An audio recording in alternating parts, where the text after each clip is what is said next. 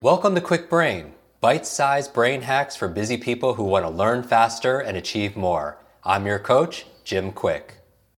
Free your mind. Let's imagine if we could access 100% of our brain's capacity. I wasn't high, wasn't wired, just clear. I knew what I needed to do and how to do it. I know Kung Fu. Show me. How do you form new habits quickly? Think of a new habit that you'd like to adopt but have been unsuccessful to this point. Maybe it's to work out, maybe it's to meditate, maybe it's to read 20 minutes a day or write in a journal, or maybe it's to complete one of our Kwik Learning courses or listen each week to the Kwik Brain podcast. You know it's good for you, you want it, you need it.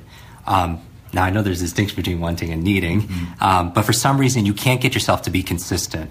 Now, your success is tied to a large part to your ability to create new behaviors, new routines. As you've heard before, first you create your habits, then your habits create you. So to help Kwik Brains do this fast, I'm sitting here with the world's leading expert on behavioral change and habits, Stanford behavioral scientist, Dr. BJ Fogg. Thanks for joining us.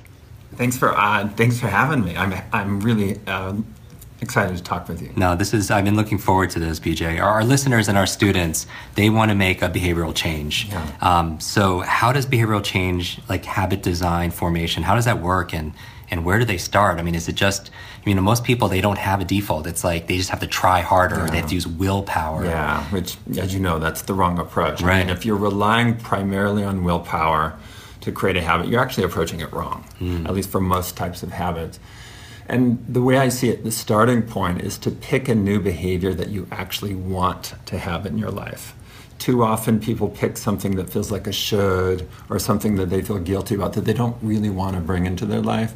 And they think that through some magical way, they're going to be able to get themselves to do something they don't want to do. Mm-hmm. So, step one is really like, you know, match yourself with something that you want to do. And a want is different than a need, then in, to some regard. I mean, we all have needs that we may not really want to do, mm-hmm. whereas a want is that at least some part of you. Yeah, we have conflicting wants and things that, uh, but you know, if it's you know reading more, meditating more, or spending more time with your kids, yeah, you know. Um, but again, the mistake is for people, and often this happens on you know.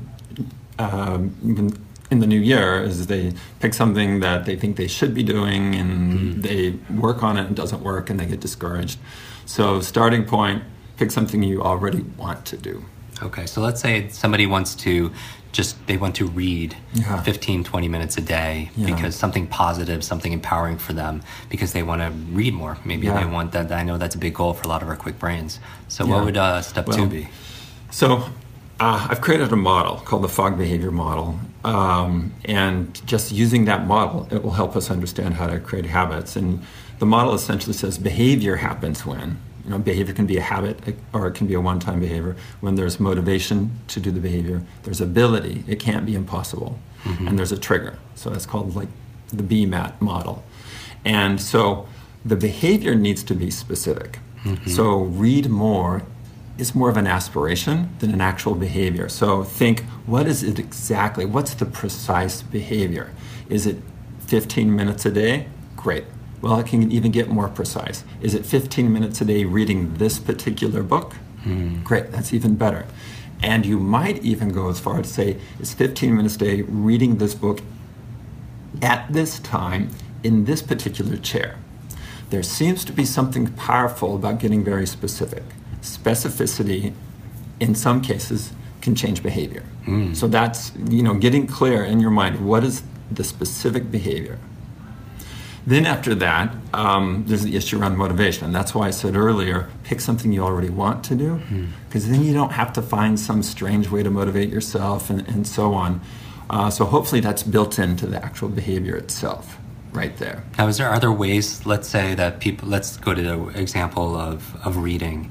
Is are there ways of increasing that inherent motivation somebody has? Well, you might, uh, yeah, pick pick a topic you want to read about, right? Right. So, but let's say it's like, um, let's say it's school, and you're in a class, you don't like the, the content, there's a quiz coming or whatever, and you're reading content you don't like. No, there's no magical way to make that a habit. Uh, it's very hard to create habits around something that you don't want to do or something that's painful or distasteful in some way. Mm-hmm. You might be able to make it a routine, but uh, I don't think that ever becomes a true habit. In other words, habit it's, it's kind of a messy word actually, um, but I think when we talk about habit and the way I conceptualize it, it's how automatic is the behavior. It's the level of automaticity. So how you know so many of us we you know if you drive to work, you probably drive to work in the same way every day. You don't think about it. It's quite automatic. Deciding on where to go on a family vacation, that's not automatic. You're on the opposite side of the spectrum and you're making a decision. So, um, what I'm saying here is that if you are like forcing yourself to read material you don't like, you may find ways of getting yourself to do it reliably, but it's unlikely that that is going to become an automatic behavior. Right, because the motivation uh, we talk about in for memory training we talk about information combined with emotion becomes mm-hmm. more of a long-term memory and so that motivation is is charged with emotion yeah. right because one of the challenges what we overcome in traditional education is this rote memory where people have to repeat something to themselves over and over again mm-hmm. frequency or they have to study longer for duration but if you have enough intensity then you could yeah. shortcut that yeah. because i think there's a there's a a myth, and correct me if I'm wrong. People always hear about the law of 21, and yeah. something has to take 21 or 66 yeah. days or 30 days.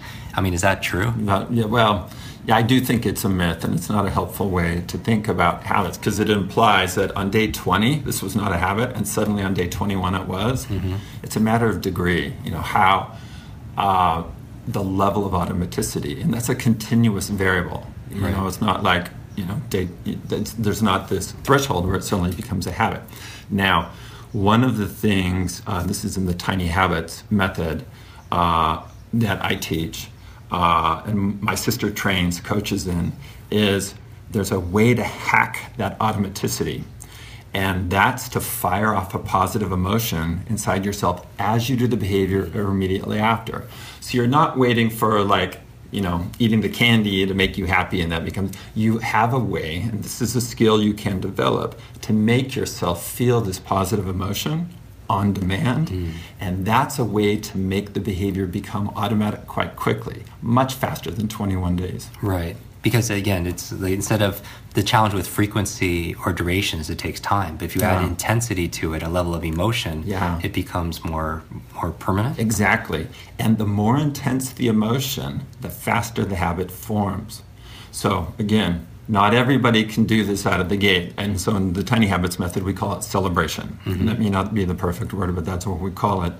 And it's it's this this thing that you do, whether it's internal or physical or a, a, song you think in your head where you're saying, good for me, good job, or whatever it is, that fires, and it's different for different people. The better you are at firing off that uh, positive emotion in connection mm-hmm. with that new behavior, the faster it becomes automatic. In other words, you can kind of get superpowers mm-hmm. in creating new habits if you're good at uh, firing off that positive I emotion. Love, I love that so much. So you have the you have the specific behavior, you have the motivation, and then so what what is A? A is ability. It's like how hard or easy is it to do? Mm-hmm. And um, the easier the behavior is, the more likely you are to do it in the face of motivation going up and down. So it's just human nature. It's natural that our motivation goes up and down over time. It shifts during the day, it shifts during the week. And even though you really may want to read this content, at times a competing motivation will come up mm. in that moment that may swamp out the, the earlier motivation. So if you make the behavior really simple, then it doesn't require a lot of motivation to do. Now, if the behavior is hard, then it does. And so, let's say meditating 30 minutes a day, that, that is a hard behavior. Mm-hmm. Not only is it 30 minutes, but also meditation tends to be, you know, for a lot of people. Yeah, it's not like watching TV, right? So, it's possible to get yourself to do that every day. The motivation but it's going to be very, uh, the performance of the behavior is going to be dependent on your ability to keep motivation high. Mm-hmm. And that's quite hard to do. So the easier you can make the behavior, the better. So you might say, okay, what's the shortest period of reading that would really work for me? Is that, you know, in the tiny habits method, you scale it way, way, way back, which like, is, like read one sentence? Yeah, or even open the book. Right. Right. Okay, but which may not be what um, the listeners are looking for, but, you know, if you take it to this extreme, it's just like all you do is the smallest behavior, and then you grow the habit over time. And I like that. I mean, the example that I've heard you use is like uh, flossing your teeth, yeah, right? yeah. If you're, you know, and the, the thing is, you already know how to floss all your teeth. So Right. flossing all your teeth is not the problem.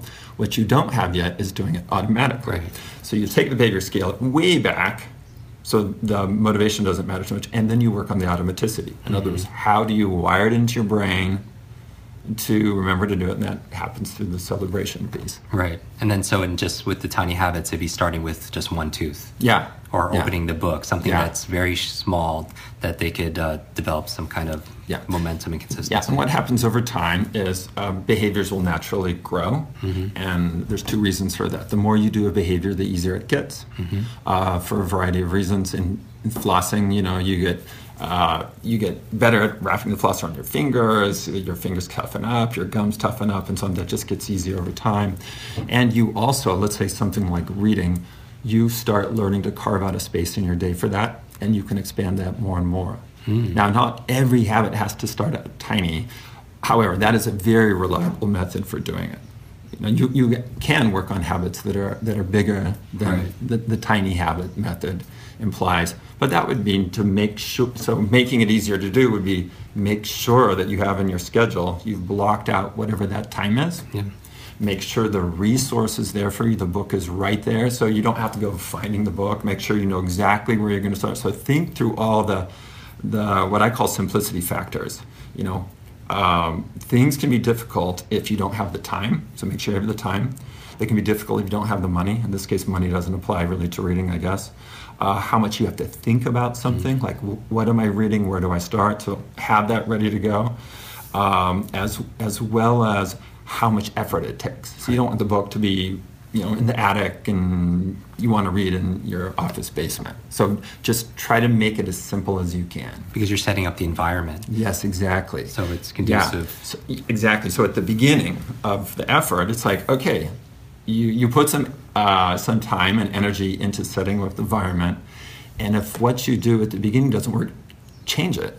You know, then redesign the environment. A huge part, uh, I don't know what percent exactly, but often we can change our our behavior simply by redesigning our environment. And I think the right way to think about it is, and if it doesn't work, redesign it again. Just like in this room, that chair over in the corner, if it's not working there, great, let's just put it in a new place and try it again. And important, don't get down on yourself that we didn't put the chair in the right place. Mm. It's just a natural. So if you think about habit formation as a design process and not a willpower process, then you're exactly on the right road. I like that so much. And then so the finally the T then in your in your BMAT. Yeah. So that is trigger, and by that what I mean is the prompt or the cue. What's going to remind you to do the behavior? Now there are three sources of where triggers can come from. They can come from our environment, like a post-it note or alarm or somebody reminding you. Um, they can come from internal, where you just suddenly remember. Now that one's not a great one, right? Because don't just. But so many innovators think, oh, they're just going to remember to go to my website at lunchtime, and Right. it doesn't work well. The third uh, source of trigger is to have an action or routine you already do be the reminder. And that's what the tiny habits method does. Yeah, you, you can do the first method, like oh, here's a post-it, here's here's a an alarm or but I don't think it scales very well. So if you're trying to create a lot of habits at once, which you can do, I don't buy at all the one habit at a time idea. Okay. You know, post-its everywhere, alarms going off. It doesn't scale well, but it is a way that you can remind yourself. In the tiny habits method, the hack is, and I think this is uh, a great method uh, for your listeners, is where does this new behavior, reading, fit naturally in my day? What does it come naturally after? And get very clear in your mind. As soon as I sit down on the train on my commute, that's when I open my book. That's book. trigger. Yeah. So the sitting down then becomes the- the trigger, the reminder, the cue to open the book and start reading. Or if it's somebody who's uh, journaling, for example, that they they're in uh, in bed, they lie down in bed and they just journal their thoughts before they go to bed. Yeah. That could be the trigger. Exactly. So again, it's a design process. It's like, okay, here's this new behavior I want journaling. How do you design it into your existing routine so it fits naturally? and get really clear. I mean, don't leave it to chance. And and if you try a spot and it doesn't work, like when you get to bed, that's okay. Don't get down on yourself. Look for a different spot. And that's that important also because even when people procrastinate, sometimes they put things off and they have this guilt trip and they beat themselves No, up. not doesn't helpful. help. No, no, no, not helpful. You know, when we coach people and train coaches in tiny habits, you acknowledge and you feel good about when it worked well. Mm-hmm. And when it doesn't, you don't get down on yourself, just like the chair being in the wrong spot. Right. It's just like, oh, let's redesign and try this other thing. And that's a perfect way to also conclude this because, you know, it's not going to be perfect the Yeah. first time out No. and that we're human. And I think that in the research I've done on self compassion and, you know, kind, being kind Mm-hmm. to yourself is much better in terms of it, it's more reinforcing to be able to, uh, to complete doing the things that you Yeah. need to do as opposed to beating yourself up and just saying, hey, I'm only human and that this happens, but I'm looking for progress and not, and not perfection. So just to repeat then, um, you start with a specific behavior. You have that you hopefully want to do. that you want to do because you're motivated. Yeah. And then the A stands for make it really easy ability so Right. make it really easy to do and that could be in, ter- in terms of physical effort cognitive effort uh, how much time and so on fantastic. And finally, the T is the trigger that sets all of that in motion. yeah and the hack there is to have an existing routine in your life be the trigger to do the new behavior That's wonderful. Dr. Fogg, thank you so much for joining us thanks for having me on Kwik Brain. Okay, here's what you could do right now. I want you to go in our private Facebook group and check out the show notes of this episode. Not only are we going to add the highlights there, but I'm also going to include a graphic of the BMAT.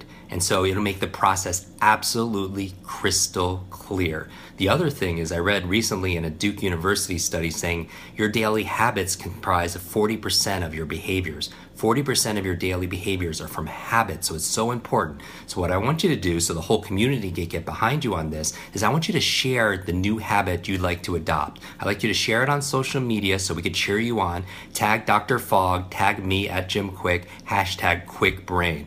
Also, let me know what you thought of this episode and any other questions you have. I suspect that a lot of people want more of Dr. Fogg, so if you'd like me to bring him back, let me know and we can bring him back to discuss the opposite of adding new habits, which is breaking your old limiting habits. Want to double your brain speed and memory power? If you'd like to learn rapidly and get ahead faster, I'd like to give you my brand new Kwik Brain Accelerator program. You will discover exactly what I teach my clients to learn, read, and remember anything in half the time.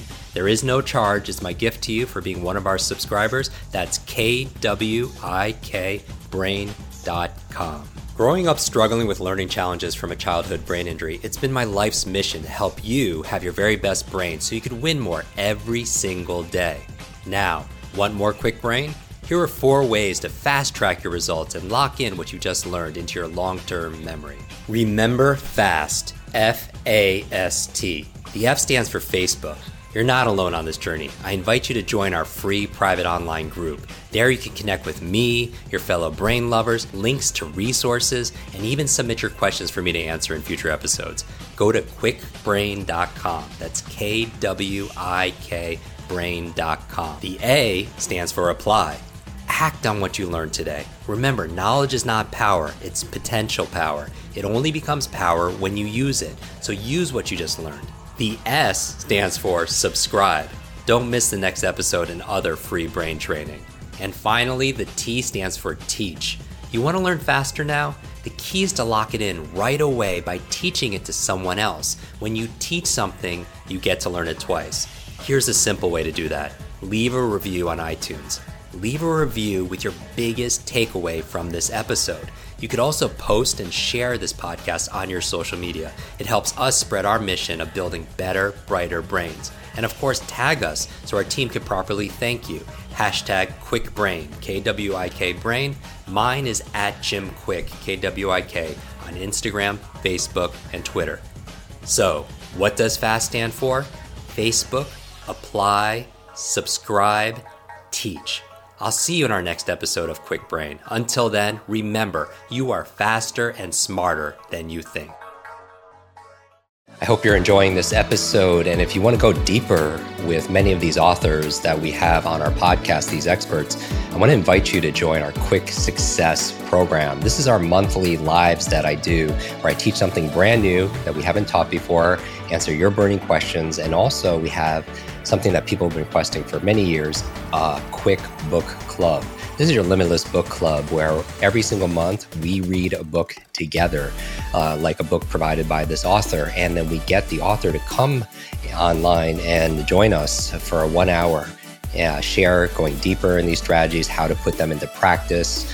Uh, I share my five tips for how to memorize things out of these books. Many people want to read a book a month or build up to that, and this would be the program. So if you want to join, just go to kwiksuccess.com and get your spot and join us live and get to meet these authors very uh, up close and personal. And uh, back to the episode.